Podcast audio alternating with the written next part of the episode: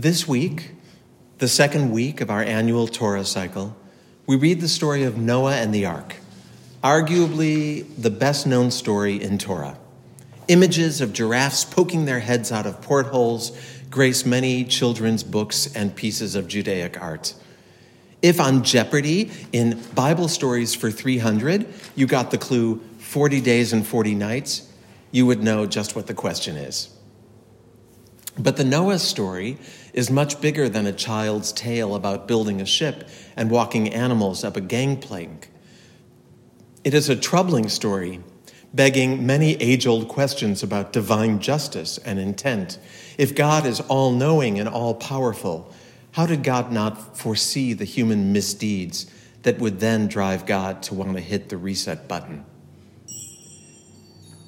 If we bracket those theological problems, we are left with a harrowing story about global catastrophe just six short chapters after the creation, and the creation is undone.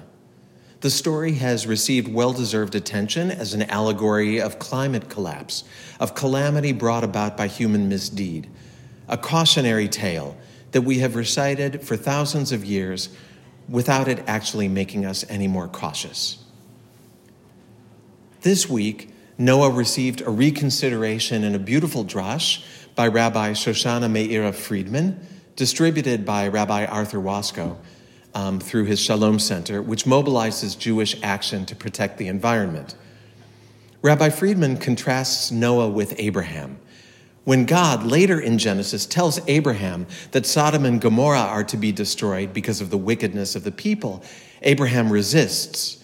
He speaks up and challenges. Well, what if there are 50 righteous people? Will you still destroy the cities? No, says God. And Abraham bargains the number down to 10. If there are 10 righteous people, will you destroy the cities? No, says God. The cities will be saved. Alas, there were not even 10 righteous, and the cities were destroyed. Nonetheless, Abraham acted to try to stop it. Noah, on the other hand, is told that the entire human and animal population of the world is to be destroyed, and he doesn't open his mouth to object.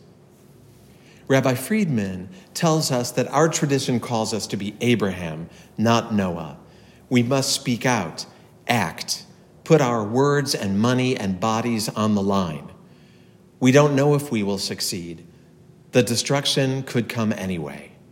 But still, we must try with everything we have. So I encourage you to read Rabbi Friedman's words this week in their entirety, and I'll post those on my blog, as well as the words of Rabbi David Seidenberg, who reminds us that the rainbow covenant that God makes at the end of the story is not a covenant with humanity, but with all living things, a detail we often overlook in our placing human experience at the center of it all. I would now like your indulgence to move our attention off of the problem of Noah and evil and climate and onto what grabbed me this time around, and that is the sea itself. Because, in a way, the sea is the main character of this story. It isn't a story about rain, but about containment of the sea. Yes, it rains for you know how long, but it isn't the rain alone that causes the flood Torah tells us that the gates of the heavens broke open, but also nivkeu kol ma'yonot tehom, the springs of the deep split open. Tehom, the deep. The same Semitic word from which we get the name of the Babylonian sea goddess Tiamat. Tehom is the deep water that we first hear about in the second sentence of Torah. The world was void and without form, and there was darkness on the face of Tehom on the face of the deep. The deep. This endless ocean already exists before creation even starts, and Torah doesn't explain how it got there. It is primordial, powerful, it rivals God for primacy. This is the water of the flood. Forty days of rain are nasty, but the destruction comes from the unchaining of the previously subdued deep. It is the pre creation order coming to reclaim its place. The power of the sea comes back again and again in our texts, Besides creation and flood, it stands as barrier to the children of Israel in their flight from slavery. And God is required to cleave it in half, as is done 40 years later with a bit less spectacle in the crossing of the Jordan River. The raging sea chases a defiant Jonah until he is thrown overboard, where he is swallowed by a fish and sings sacred songs from within its belly. In the book of Psalms, God's primordial conquest of the sea is hinted at, and we learn that the great sea monsters, the Leviathans, are now God's personal pets. These tales resonate because this is how we experience the sea huge and frightening, fascinating and terrifying. We know it is the deep water more than the dry land that characterizes planet Earth. The sea is vast and mostly unknown. Life emerged from it, yet we cannot survive in it, despite our bodies being essentially ocean in to go bags. The ocean is the most powerful force in our experience of the world, and yet most of us in this Zoom room chose to live within 20 minutes of it. And somehow we find that calming. Because there is also something inviting and calming about being on or at or near the sea. We humans, we like our maps and our milestones, and so being in the middle of endless ocean is deeply disorienting until we surrender to it. And then it both exhilarates and calms us.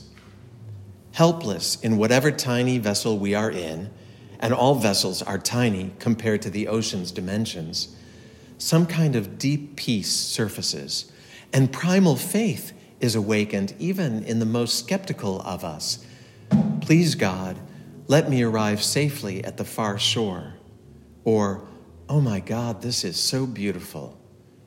Or maybe the simple faith of in breath and out breath, the slow and steady appreciation of oxygen, whose passage in and out of our lungs sounds uncannily like the divine name. Being on the ocean, in the surrender, in the wonder, in the gentle breath, is a kind of shmita. It has nothing to do with farming, but everything to do with letting go. And while our bodies are something like 75,000 cubic centimeters of salt water, our minds, our spirits, our oceans. It is comforting to be contained in these familiar bodies, but there is something in us that wants to be vast. This is, I think, why we live here, why we go to the ocean when our spirits are low, why we dream of being on or in the ocean we want to recapture the sense of endlessness that our souls once knew. You all know that I am not an outdoorsy person, nor am I much of a swimmer. But I have spent time at sea. In my Kinsey Sicks days, we would frequently perform on cruises, sometimes two or three cruises a year, each one for a week or 10 days. And while the other Kinseys would find people to hang out with my favorite thing to do was to climb to the crow's nest. Not an actual, you know, pirate ship crow's nest, but a library or something else called the crow's nest, which would be the highest vantage point a passenger could achieve. And I would just look at the endless water, so close in color to the sky that you sometimes couldn't tell if you were floating upright or hanging upside down from the heavens. On these voyages, I would always have with me this tiny book of poems from Yehuda Halevi, the Spanish Jewish philosopher and poet born almost 1,000 years ago. In his 60s, he undertook to sail to the Holy Land. He wrote all about this sea voyage, the glory and the wonder and the fear and the nausea, too. This book, which I'd find I don't know when or where, was made up of English translations of these sea voyage poems, the last words he wrote. I would read them aloud in the crow's nest. This week, thinking about Noah and family floating on an endless ocean filled with grief and fear and probably wonder as well, I revisited these poems and at last hunted down the Hebrew originals and saw for the first time how juicy they were, full of rhyme and rhythm, with frequent internal rhyme and clever biblical references. But these poems are not just clever and catchy, they capture the longing to reach a destination and the longing to be infinite. They express the hope and faith that the divine would subdue the sea one more time and allow the poet to arrive at a place he considered holy.